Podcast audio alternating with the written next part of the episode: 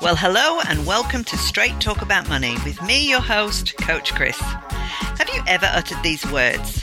I wish I'd learned about money in school. Well, if so, this podcast is for you. I want to take the mystery out of your money world so you can take back control of your money and stop living from pay to pay. I want to be able to talk simply and plainly about all things money. So if you have questions, and I know you do, then send them in to me at podcast at coach chris dot com dot a u. And let's take the mystery out of money so that you can save, give, take a trip, buy your own home, retire, become a millionaire, whatever it is you want to do with your money, I want to help you. So join me and start your journey towards a strong financial future today.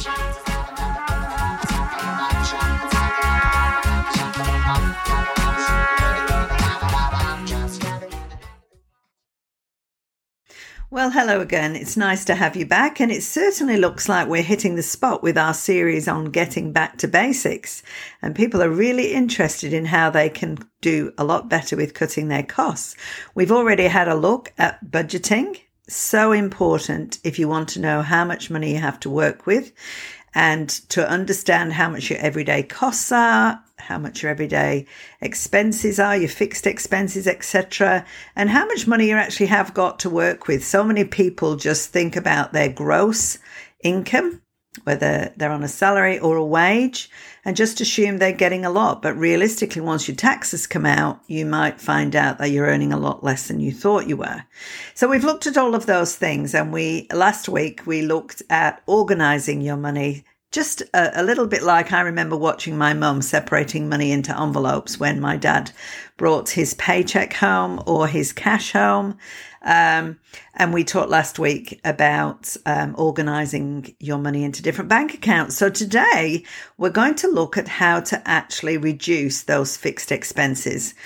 Now, I have explained this before, but fixed expenses are the things that you absolutely have to pay even before you get out of bed in the morning. So we're talking about your mortgage, your rent, we're talking about your bills, we're talking about, for those people on regular prescriptions, those kinds of things that you really do have to have those things, but and they sometimes feel like they're getting more and more expensive. So we're going to go through a few of them today just to give you an idea of what you can actually do to start reducing those costs. And the mortgage is one that's being talked about a lot at the moment in the media because we've all seen that interest rates are going up and some people are really struggling because all of a sudden um, what when they started their mortgage, they had one point nine nine percent interest rate or two percent interest rate. They are now up into the five percent. So if you were one of those lucky ones who managed to lock in your interest rates just before the uh, rates started to rise, well done you. But I want to just um, get you ready for when that fixed rate period finishes. There will come a time when all of a sudden you will not have a steady increase, but all of a sudden your fixed rate will end, whether it's after one, two, three years, depending on how long you locked it in. And uh, all of a sudden you'll be hit with a massive rate rise. So you might be at two percent now for the next few years, and then you might be at five percent, six percent, seven percent. So I want you to get ready for that now. Why not practice being able to afford your mortgage with the higher interest rate and start either paying extra off your mortgage or saving that money just to help you when you do convert to that higher interest rate?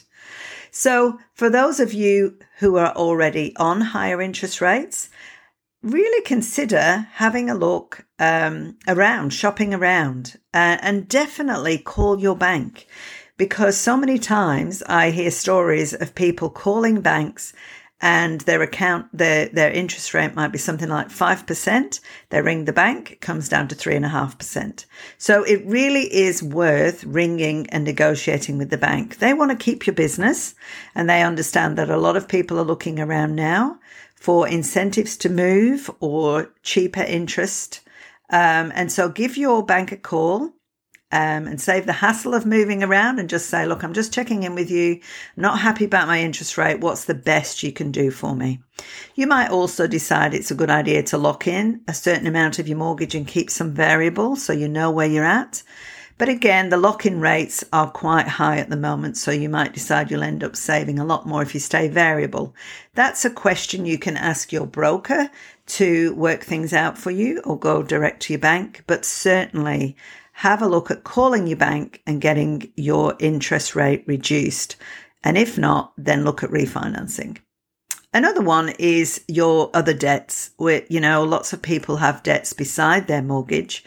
So what what does concern me is people who have a lot of small credit card debts. Um, not really car loans. I'm not really talking about car loans, because car loan interest rates are, are not too bad. They're not over the top, and you usually have got um, regular payments that you're making, and you're already used to those. They're not changing the interest rates on those. So, but it's the multiple credit cards where you could be paying interest of anywhere between eight percent and twenty-six percent. It might be a good idea to have a look at consolidating those and checking out even whether a personal loan would work better for you. So let's just start to be smart about what we're paying out, instead of just accepting the fact that your interest rate on your credit card or on, on all of these little debts are just small or high. Ha- shop around. Really start to con- take control of what you're actually paying to have the use of that money.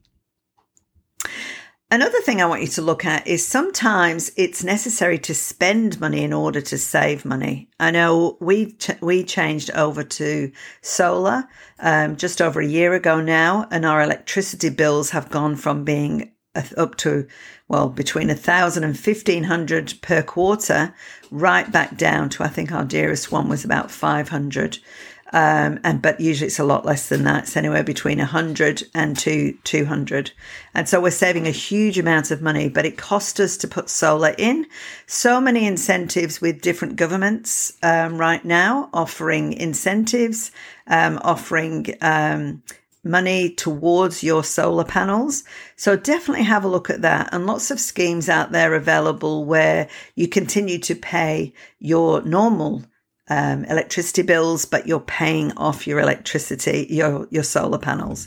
So have a look at that. There's lots of schemes around, and depending on which state you live in will depend on what schemes are available to you.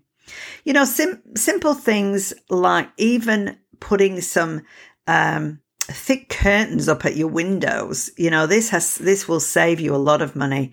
If you invest in a good block out curtain or sew some uh, block out backing to the back of your curtain, that will help to keep your air conditioning cool air in. We're about to head into summer, which is wonderful news.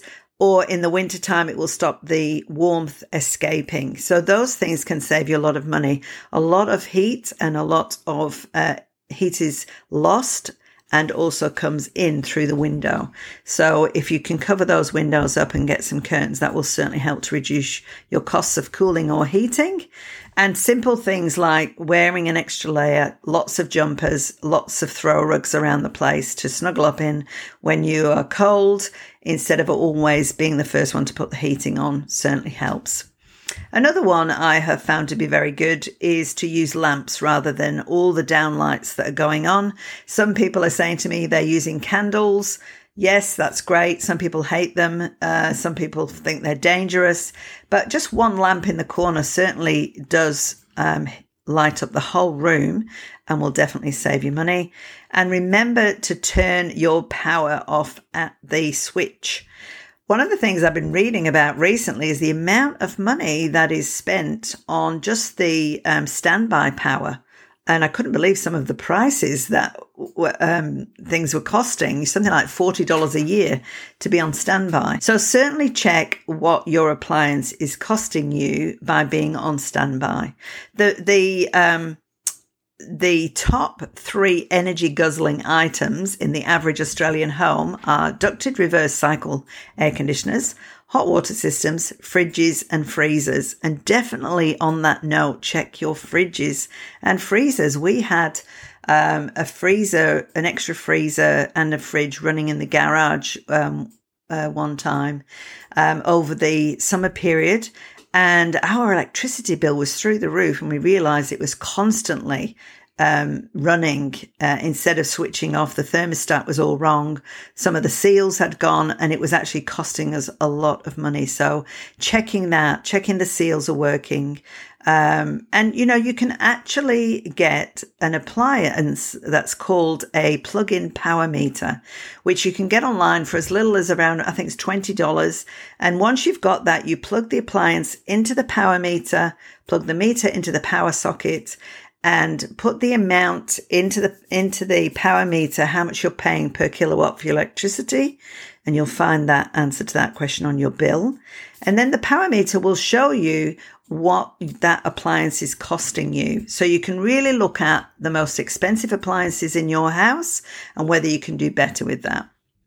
And keep in, in mind that some appliances like fridges, um, they cycle on and off based on the thermostat setting. So if you're going to plug one of those power meters in, you might have to leave it there for twenty-four hours to make sure you know what it's costing you.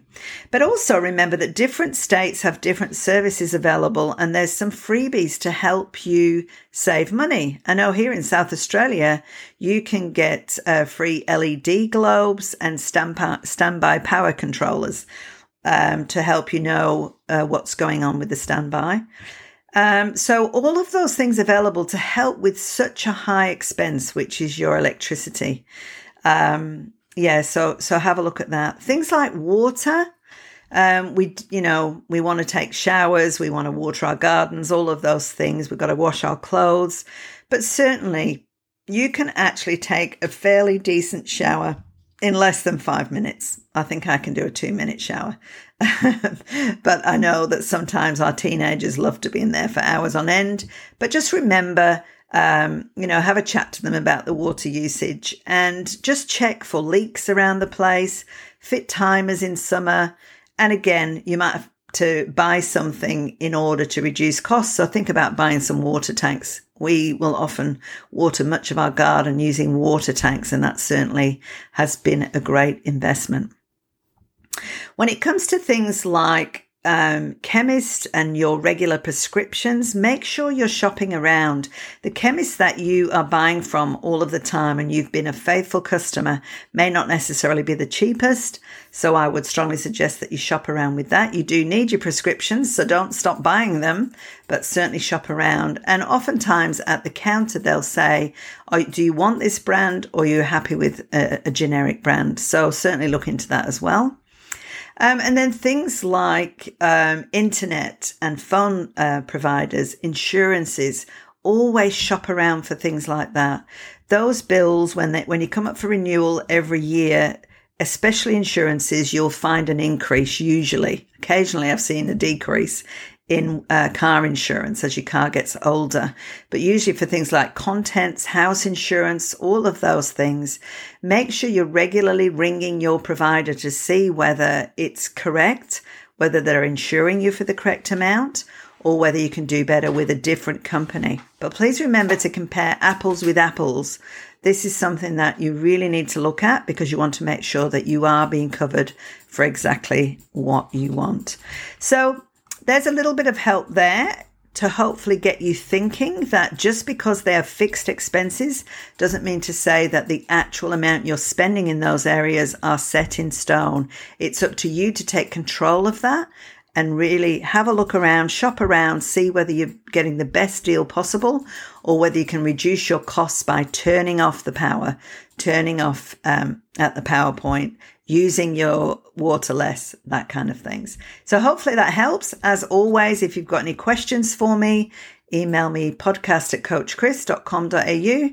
I'd love to hear from you, love to hear how you're beating all of these rising prices. I'll talk to you again next week.